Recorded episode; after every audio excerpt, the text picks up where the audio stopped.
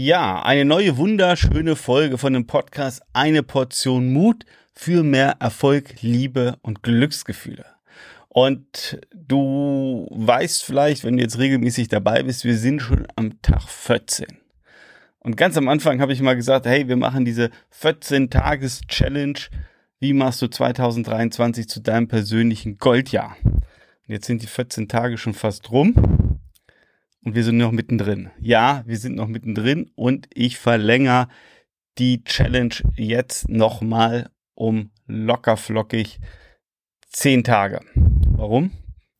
Weil mir so viel cooles Zeug einfällt, was ich unbedingt mit dir teilen möchte. Und äh, das ist einfach jetzt hier so ein bisschen die Chance, auch dieses Format des Podcasts, da wirklich alles rauszuhauen, weil ja, ich könnte das Ganze kürzer machen, ich könnte es knapper machen. Ähm, aber ich glaube, dann kommt nicht so viel bei dir an, ähm, wie äh, wenn ich jetzt hier das ein oder andere Beispiel nochmal mit einbaue oder auch dir vielleicht noch die ein oder andere Methode mit an die Hand gebe, sozusagen als, als Bonusmaterial äh, oder Bonusfolge.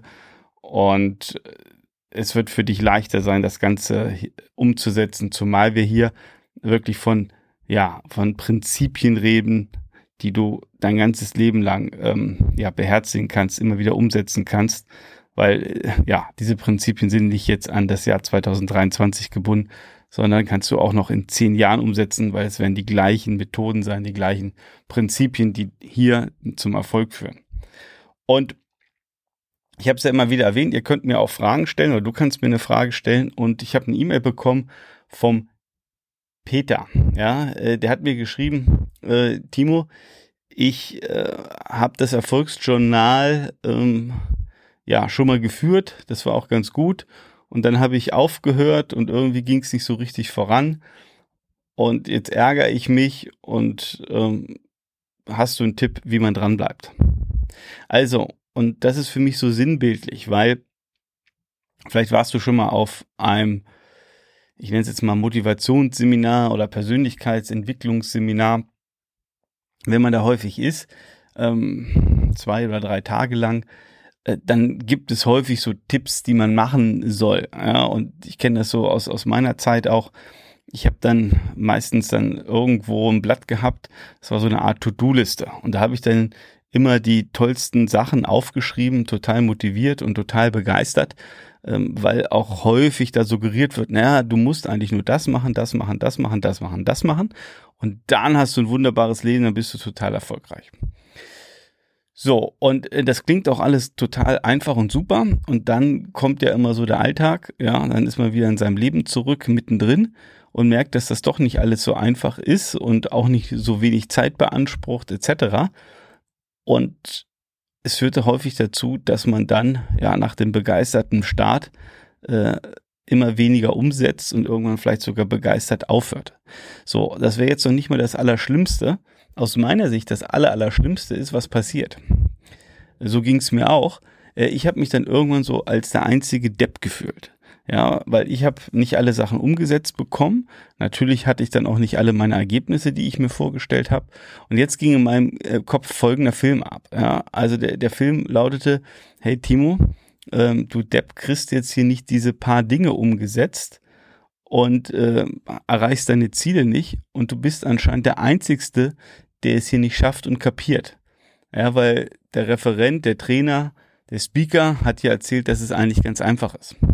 So, und ich glaube, das ist eine Riesenfalle und eine Riesenillusion. Und egal auch mit welchem Speaker oder mal anders formuliert, ich kenne auch äh, viele Speaker, Trainer und ja, ich sag's ganz ehrlich, ähm, natürlich auf der Bühne und hinter der Bühne, das sind immer so, ja auch manchmal so zwei, zwei Geschichten. Und ähm, ich stelle mir auch immer auch da gleich so ein Selbstbekenntnis, auch wenn ich hier mal diesen Podcast mache, immer auch an der einen oder anderen Stelle selber nochmal die Frage, Timo, ähm, lässt du das ein oder andere, was du jetzt hier gerade erzählst, vielleicht selber schleifen? So, und ähm, Peter, jetzt äh, die Antwort an dich oder äh, also wenn du zuhörst oder auch äh, wer auch immer jetzt, jetzt mir hier gerade zuhört, ähm, das Erfolgsjournal ist für mich ein wunderbares Beispiel, ja. Und wir verallgemeinern das mal. Ja, du fängst irgendetwas an und hörst dann damit auf. Aus welchen Gründen auch immer. Warum du aufhörst, ist jetzt mal völlig egal. Das schauen wir uns jetzt gar nicht mal an. Aber du kommst irgendwie raus aus deiner Routine, aus, weil es irgendwas in deinem Leben gibt, was mehr Aufmerksamkeit erfordert oder du lässt dich vielleicht auch ablenken oder, oder, oder. Das ist alles egal. Es gibt an der ganzen Sache nur eine entscheidende Geschichte. Fang wieder an. Oder um das nochmal mit einem anderen Spruch zu untermauern, es ist nicht entscheidend, wie oft du hinfällst. Entscheidend ist, dass du einmal öfters aufstehst. Ja? Also, dass du immer wieder aufstehst und immer wieder anfängst. Also, ich erinnere mich jetzt an meine Zeit auch, ähm, als ich da meine sehr intensive Tony Robbins Zeit hatte und auch noch bei anderen Trainern, Coaches war und wirklich vollgepumpt war mit Seminaren, Material, Know-how, Konzepten, Wissen, was auch immer. Da gab es dann so eine Zeit ja, des Übermutes. Ja. Da habe ich gedacht, naja, der Timo weiß ja alles, kann ja alle, alles, der muss ja nichts mehr machen. Und wie, wie ist es immer so, so schön, Hochmut kommt vor dem Fall. Sprich, wer dann ähm, ja, in, in Arroganz dahin schwebt, stürzt relativ schnell wieder ab. Also ich habe dann natürlich auch sofort selber wieder gemerkt, äh, ja, der Timo Pommer ist jetzt auch kein Superman und auch nicht besonders, nur weil er irgendwie mehr Seminartage als alle anderen gemacht hat, sondern ich muss auch diese Routinen wieder entwickeln. Und äh, jetzt sehen wir das Erfolgsjournal. Ich habe schon, weiß ich nicht, bestimmt sieben oder acht äh, Bücher ähm, vollgeschrieben. Ja, das reicht, glaube ich, gar nicht. Noch, noch mehr. Aber ähm, ich habe auch Zeiten gehabt, wo ich das nicht gemacht habe. Ja, ähm, das war jetzt eben diese Zeit, da habe ich, ich weiß es nicht, bestimmt ein halbes Jahr, vielleicht sogar auch ein Jahr ausgesetzt, ähm, weil ich meinte, ich bräuchte das nicht mehr. Ist natürlich völliger Quatsch. Ja, natürlich brauche ich es.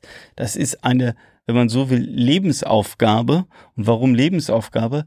Ja, ich will doch mein Selbstvertrauen immer steigern, immer aufs nächste Level bringen. Zumal ich ja auch weiß, wir haben darüber gesprochen, auch unser Selbstvertrauen ähm, ist, kann man betrachten wie ein Bankkonto. Es gibt auch immer wieder Abbuchungen. Ja, also es gibt ähm, Ereignisse in meinem Leben, wo mein Selbstvertrauen vielleicht nach unten geht. Und deswegen muss ich natürlich immer auch wieder eine Einzahlung auf mein Selbstvertrauenskonto machen. Das heißt, wieder was draufladen. So, und dafür ist natürlich dieses Erfolgsjournal einfach ein super, super äh, Tool und deswegen, äh, lieber Peter, fang wieder an, egal wie oft du aufhörst und auch wenn du mal zwei Tage es nicht gemacht hast, ähm, ja, fang am dritten Tag wieder an. Und, und sei, sei da total entspannt mit dir. Also es bringt nichts, ähm, wenn du dich fertig machst. Es, äh, also ähm, vielleicht auch da nochmal ähm, eine, äh, ja, ein Beispiel aus meinem Leben also mit meinem Sohn Ben. Ähm, es gibt wirklich äh, so fast nichts, wo ich mich aufrege bei ihm. Oder was heißt fast nichts? Also ich relativ entspannt bin. Aber es gibt einen Punkt, wo ich so sinnbildlich aus dem Sattel gehe, äh, wenn er irgendwie sich selbst beschimpft. Ja, dann gehe ich aus dem Sattel, weil ich genau weiß, was das mit einem Menschen macht, was das mit dem Gehirn macht, was, was das mit dem Selbstvertrauen, Selbstwert macht. Und äh, das sage ich ihm immer ganz klar. Ich sage mal, ich verbiete es dir, dich runterzumachen. Ja, und, und er hat das auch schon ganz, ganz gut drauf. Ähm, äh, dann sagt er manchmal, Mensch, Ben, du bist ja so schlau. Ja, und, und grinst mich dann so ein bisschen an, weil er äh, genau weiß, dass er da gerade die Kurve gekriegt hat und ich sage es ganz ehrlich, ich bin ja immer dann auch sehr stolz auf ihn, weil er nämlich genau in dem Moment aufgewacht ist, bewusst ihm geworden ist, ah, ich beschimpfe mich jetzt gerade selber, ich mache mich gerade selbst fertig. Und dieses Selbstfertigmachen ist natürlich der größte Humbug, der größte Käse, den wir machen können. Ja, also äh, sinnbildlich schießen wir uns selbst ins, ins Knie. Ja, oder du kannst auch eine Gabel nehmen und die einfach in Oberschenkel rammen ja, um dir mal so ein richtig schönes Bild jetzt in den Kopf zu schießen. Ja. Das ist das, was du machst, wenn du dich selbst fertig machst. Also, du machst dich mit Gedanken fertig, ja, und das ist aber genauso und das gleiche, als wenn du dir einfach mal eine Gabel ganz fröhlich in Oberschenkel reinrammst. Und ich gehe jetzt mal davon aus, dass du das nicht so super sexy findest und nicht wirklich äh, Spaß daran hast. So, und das ist der entscheidende Punkt. Also auch wenn du irgendwas mal aufgehört hast, ähm, fang einfach wieder an und lob dich eher, dass du wieder anfängst, als meckern, dass du irgendwas nicht getan hast. Also du siehst schon, ähm, da steckt ganz viel Emotion drin bei mir, weil das so wichtig ist. Und ja, fang an, wenn du das Erfolgsjournal noch nicht führst, kauf dir ein schönes Buch, was dir gefällt und fang an zu schreiben. Also, ich wünsche viel Spaß dabei und ich habe in der nächsten Folge nochmal ein Praxisbeispiel zum Thema Selbstvertrauen. Wir hören uns.